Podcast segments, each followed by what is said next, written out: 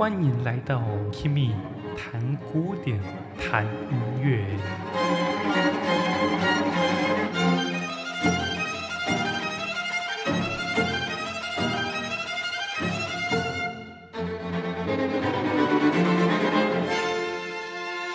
Hello，大家好，欢迎回到 Kimi 谈古典，谈音乐，我是 Kimi。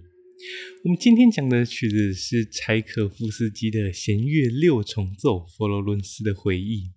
我觉得这首曲子很妙诶，因为柴可夫斯基算是我们这个节目最常出现的常客，而六重奏。这么稀少的六重奏，是我们这次室内乐计划被讲最多的曲子，因为我们会讲布拉姆斯的第二号弦乐六重奏，还有我们今天讲的柴可夫斯基弦乐六重奏，以及之后还有一集是讲荀白克的升华之夜弦乐六重奏。其实我觉得在这三部作品，乃至非常多之前讲过的弦乐作品，表现出来的感觉都是不一样的。我们第第一次讲的是孟德尔颂的弦乐八重奏，对不对？然后那时候我们就有提到一个 Spohr 的弦乐八重奏，那个 Spohr 他写的是说是两组弦乐四重奏，就算是两个弦乐四重奏在竞奏，而布拉姆斯的呃，而孟德尔颂的弦乐八重奏就算是。他们是集合在一起，有一点交响化的感觉。然后布拉姆斯的弦乐六重奏，就是对我来说，可能就比较像是，就是一个室内乐吧。然后我们今天讲的柴可夫斯基的弦乐六重奏，其实它有一个故事，就是当时 他会写这首弦乐六重奏，有一部分是因为梅克夫人。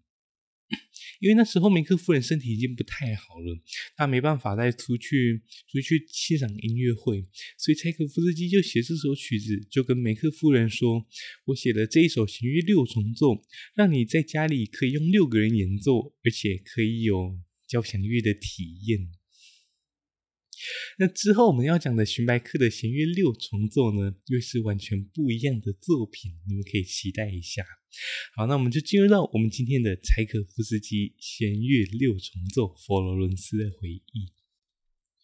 这首曲子很多人都说他是从一八九零才开始写的，那确实啦，一八九零是他去佛去意大利的佛罗伦斯一个古都，一个富充满文化风情的古都，他在那边算是写了《黑桃女王》，然后再回来莫斯科的时候所写的作品，所以其实你看到这首曲子，你再去听。把，黑桃女王的音乐，你会发现其实他们有一点点的相似，但是这都不是重点。那其实柴可夫斯基其实在一八八七年就开始酝酿这部作品了，当时还没有这个标题，他就是要写一个弦乐六重奏，但是当时写的非常的不顺，所以 而且甚至到他一八九一，就是他们私人试演，柴可夫斯基都不喜欢啊。所以柴可夫斯基，我们可以算一下哦，一八八七、八八、八九、九零、九一，他写了五年，最后在一八九二才出版这首曲子。那这首曲子的副标题也是在柴可夫斯基从意大利佛罗伦斯游玩回来之后，他所下的这个副标题。但是我们其实把这首曲子摊开来看。这首曲子跟意大利确实是没什么关系的，而且你在这首曲子还可以听到，基本上就是柴可夫斯基那种俄国味的旋律啦。所以这个基本上副标题我们就只是仅供参考，所以就是我们可以把意大利的佛罗伦斯的回忆改成写完黑桃女王之后的回忆，也许会比较恰当。好，那这首曲子总共有四个乐章。第一个乐章就是奏鸣曲式，第二乐章算是整首曲子最舒缓的、最美的一个慢板乐章。第三乐章又是一个算是一个诙谐曲吧，我自己觉得那个音乐充满着诙谐感。那第四乐章你就可以听到很多很多很多乐团的声音，还有他展现他作曲技法的副歌。好，那我们现在就进入到第一乐章。第一乐章一开始的音乐，你就会听到非常尖锐的九和弦，拉哆咪。一开始我们三和弦应该是拉哆咪，但它加到九和弦，拉哆咪嗦西，它外面是九度，所以有这个二度的这个冲突感。我们来听听看。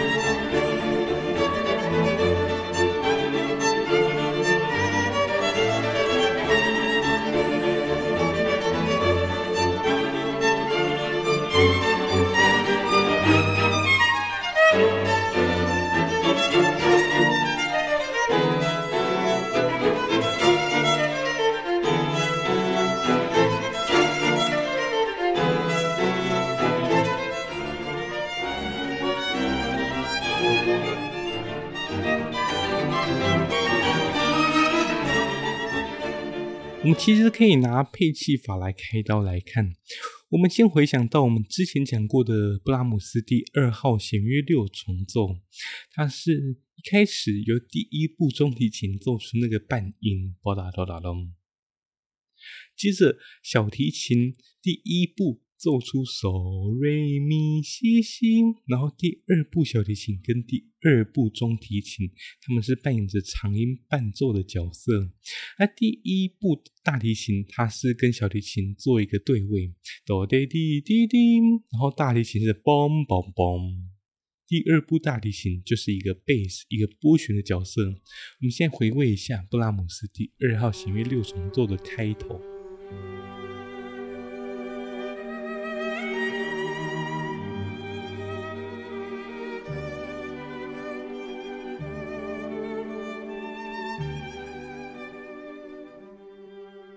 我知道听起来很复杂，那我们今天讲的柴可夫斯基的六重奏呢，你会听到基本上非常简单。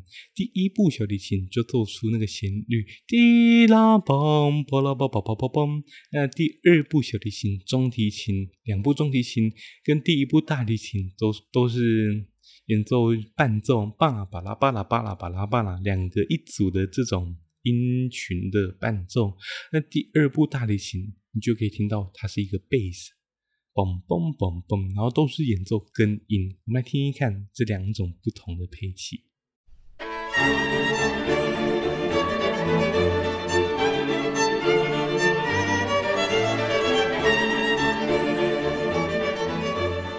接下来，我们再听一次布拉姆斯的。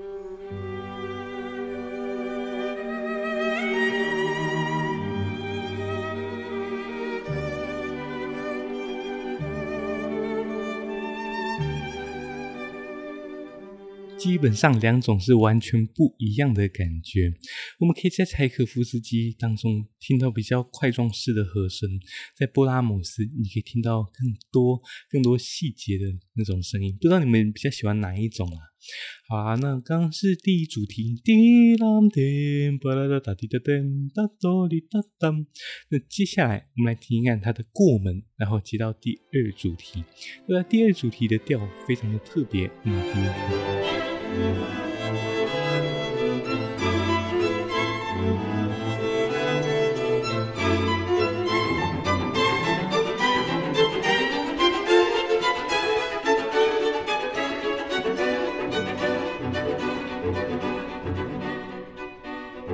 接下来，小提琴奏出的是第二主题。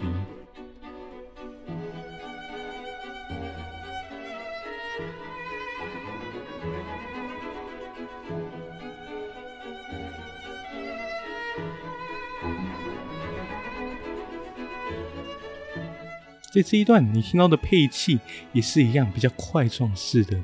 小提琴第一步奏出旋律，第二步小提琴，然后两只中提琴都是奏出了这个巴拉哒哒啦这种咚恰恰的伴奏。然后大提琴第一步奏出的是对提，而那个大提琴第二步一样拨弦的贝斯那个根音。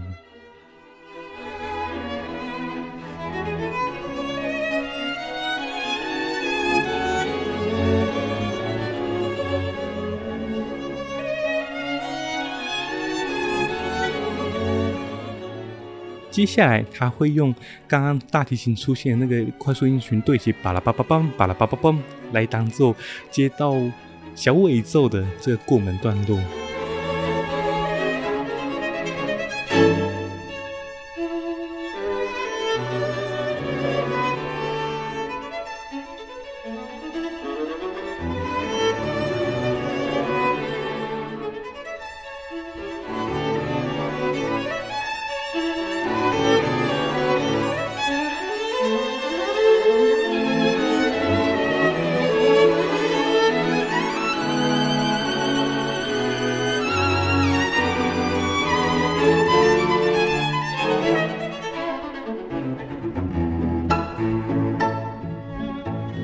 中提琴奏出的这个就是陈师部的小尾奏或者是结束句。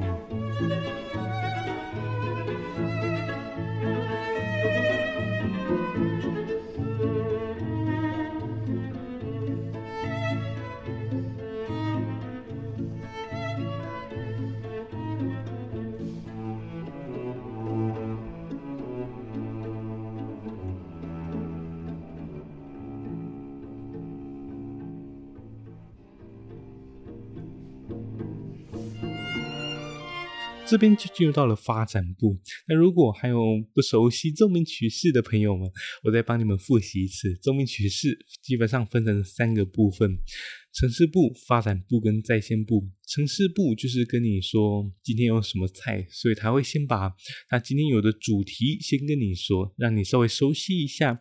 发展部他就会用这个。今天出现的这些主题来做发展，去展现它高超的作曲技巧。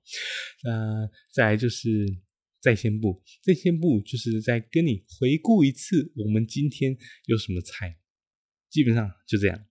好吗？所以刚刚你听到城市部第一主题滴啦滴巴拉巴巴巴巴梆，然后第二主题哒滴滴滴哒滴，然后结束句哒梆梆梆梆梆滴哒滴当，这个就是柴可夫斯基跟你说，今天就有这三个料理，哎，应该说这三个食材，再来在发展部，他就会把它烹饪成一条一一道一道不一样的料理。来展现他非常高超的作曲技巧。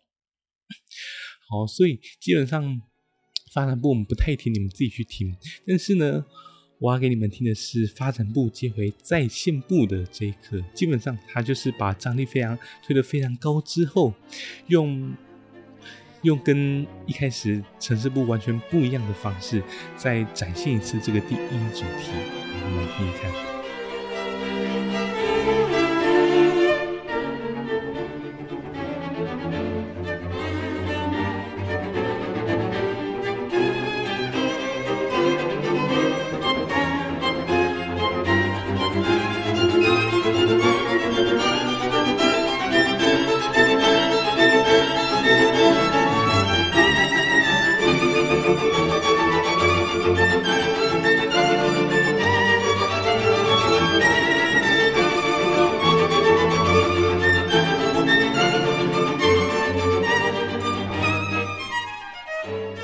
回到最前部的第一小提琴，他已经不甘寂寞了，所以他在演奏那个滴啦叮巴啦啦哒滴哒噔这个旋律的时候，一定会要一部乐器帮他 double。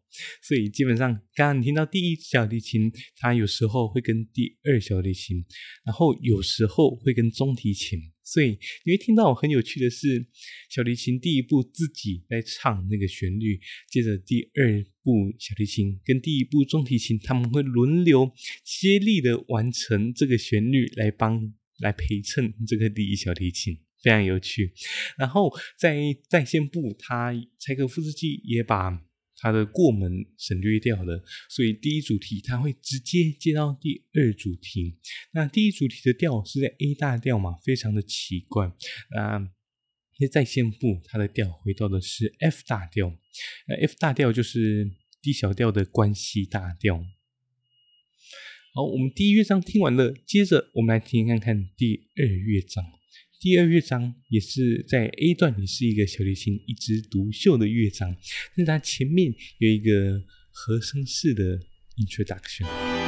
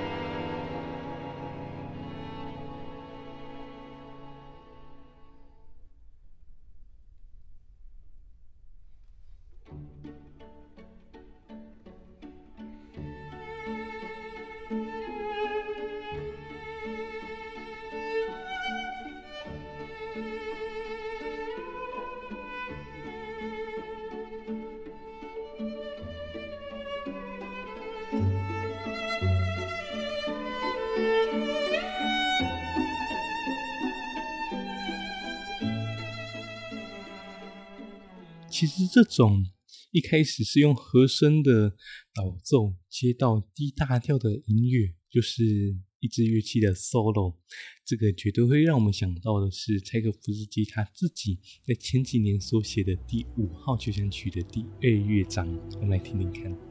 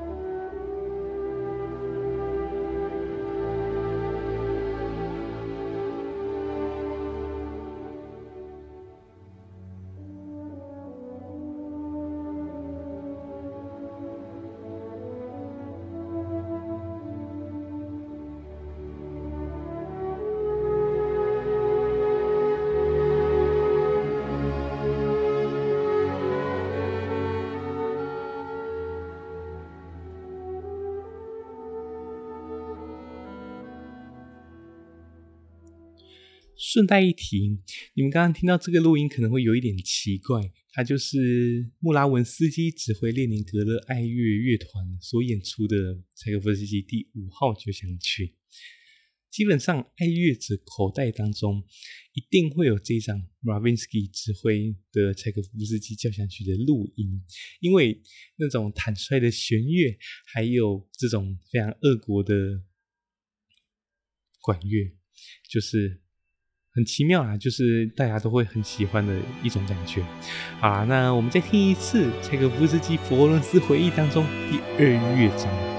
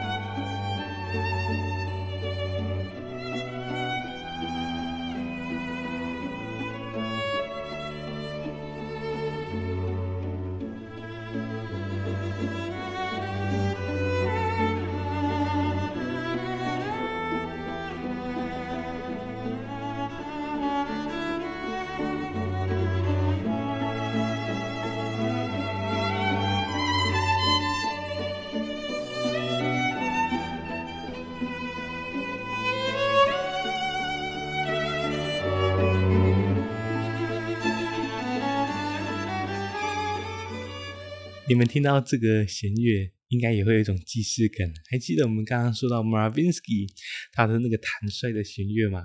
基本上，你在这个乐章好像也听到一样的东西，因为它也是俄国的弦乐四重奏，保罗定四重奏所录音的版本。好，那刚我们听完了它的 A 段，接着我们来听一看它的 B 段。B 段就突然好像要开始狂风暴雨一样，变成小调的音乐，D 大调变成 D 小调，直接用这种平行的转调。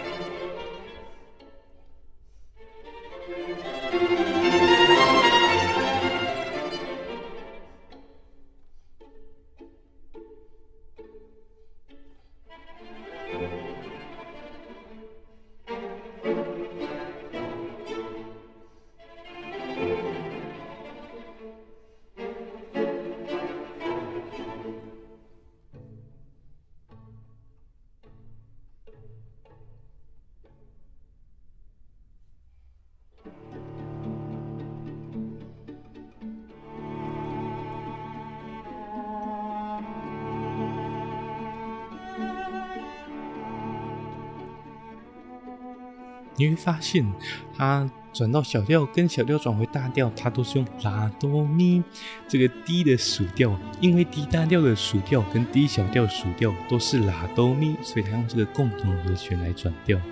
那回到这个 A 段之后，你会听到一开始的三连音伴奏，梆叭叭梆叭叭，它变成四个了，梆叭叭叭梆叭叭叭梆叭叭叭，所以整个音乐变得更紧凑。那顺带一提，我觉得这个乐章的 A 段的结束句也非常的好听。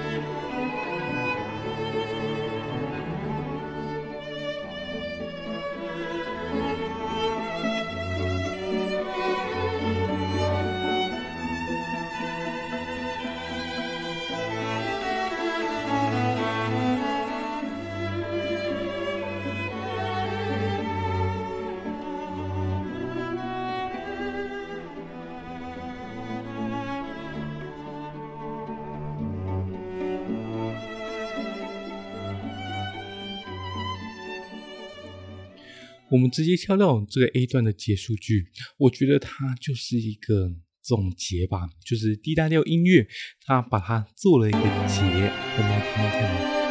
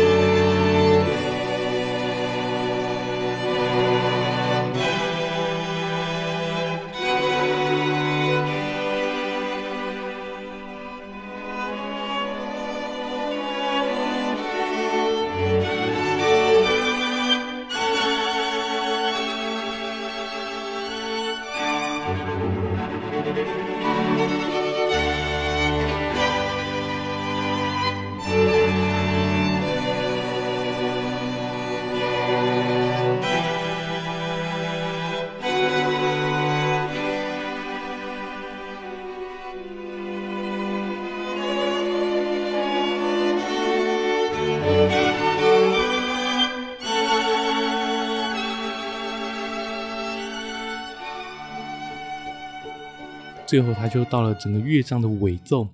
你们刚听到那个结束曲之后，我们再回去听这个乐章最一开始的那个 introduction 那个导奏，基本上你就懂一切了。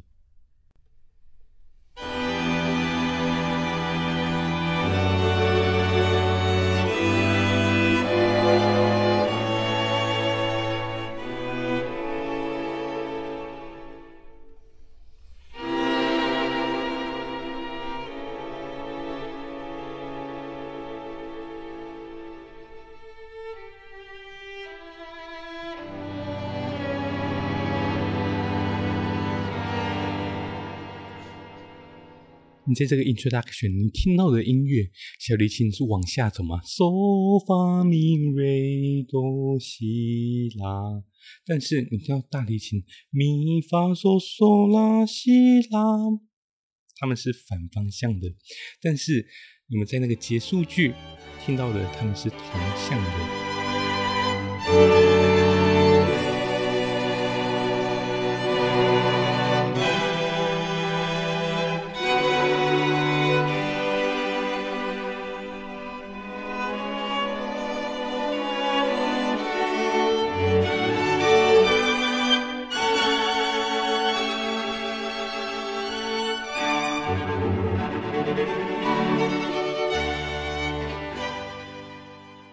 接着我们来到第三乐章。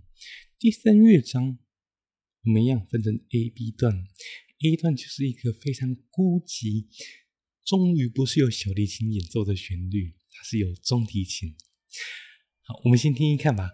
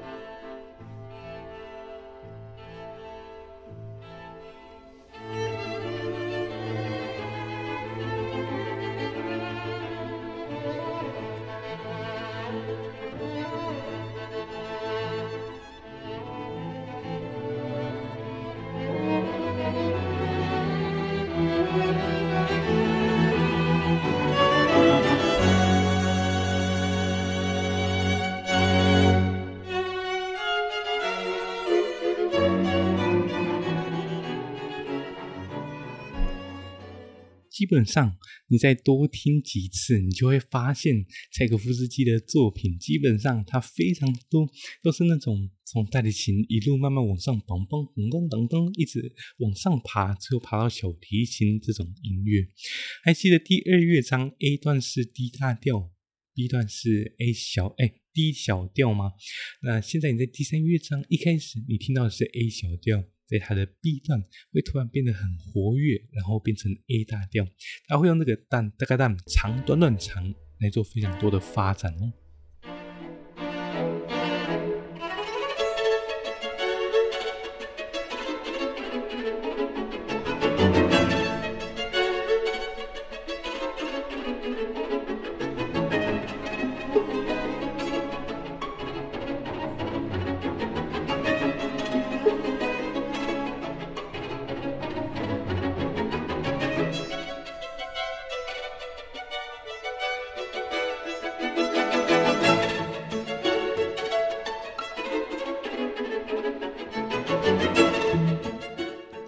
有没有那个拨弦，就是从大提琴一路传到小提琴的？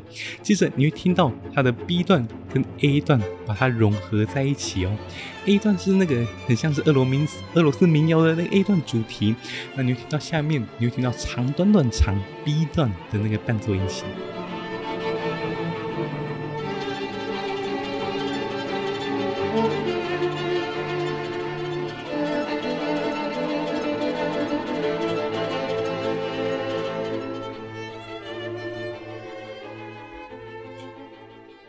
好，我们第三乐章就听到这边。我们听到这边，我们可以稍微来剖析一下柴可夫斯基创作这首曲子的整个脉络。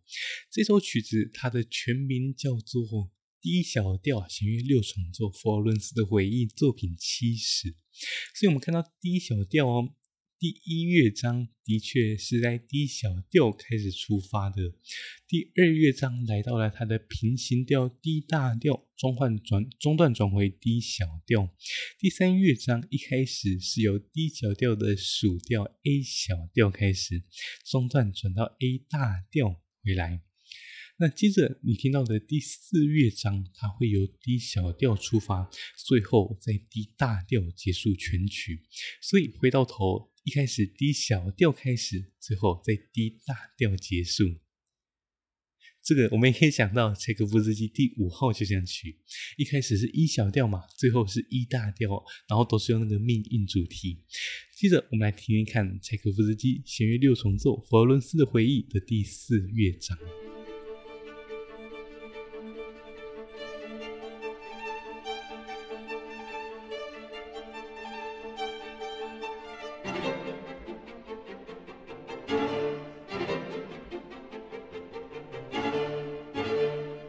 这个主题也是充满着那种恶国味。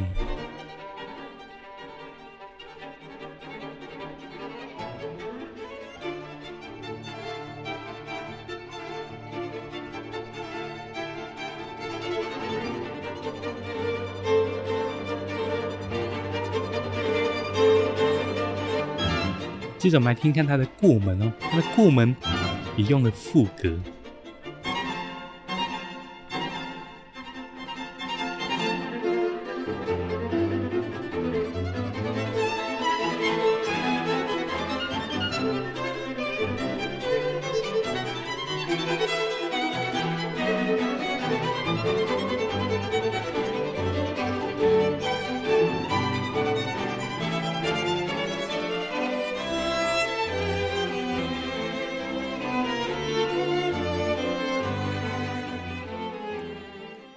这个就是它的第二主题，所以我们也可以说，这个第四乐章它是用奏鸣曲式写成的，因为它有第一主题、第二主题，再会做发展，也会做结，所以我们先把这个第四乐章先把它称为奏鸣曲式。我们来听一看这个第二主题，这个第二主题它来到 C 大调，非常特别哦。那你们可能会好奇，那如果它是在再现部呢？我们后面就知道了。我们继续往下听。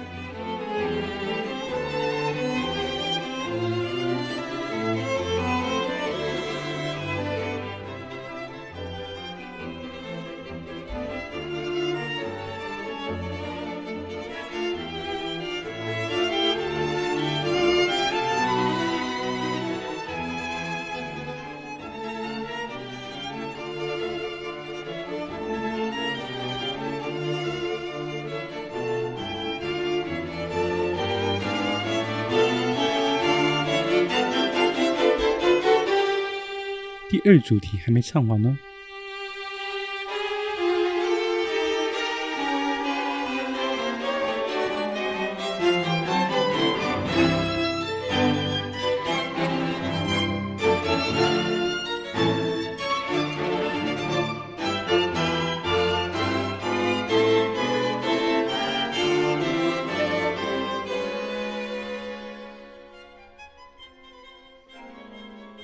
接着他会再再现一次第一主题，因为他后面要来做最强大的副歌。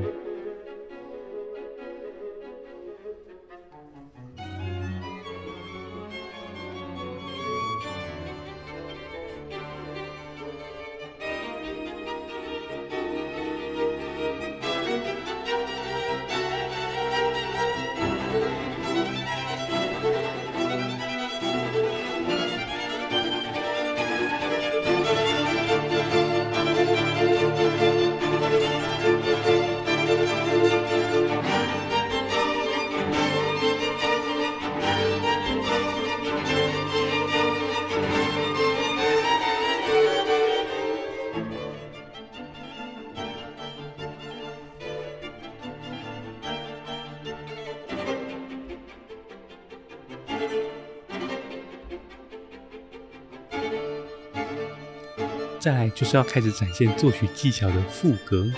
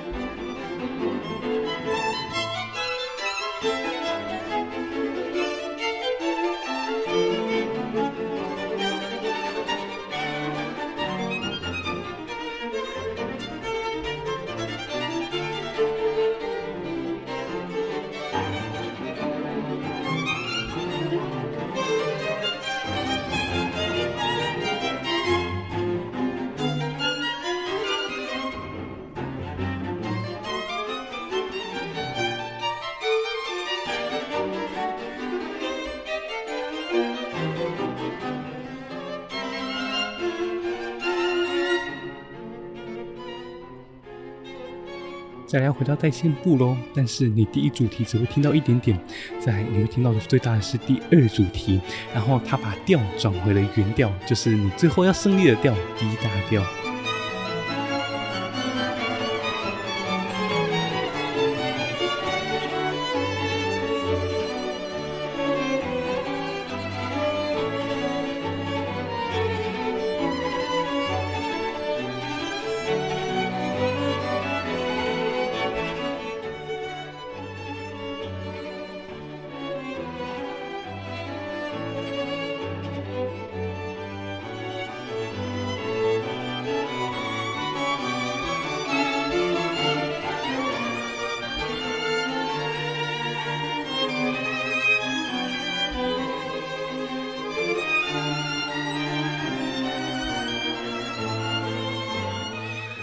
进入到整首曲子的尾奏，也意味着我们今天的节目即将进到了尾声。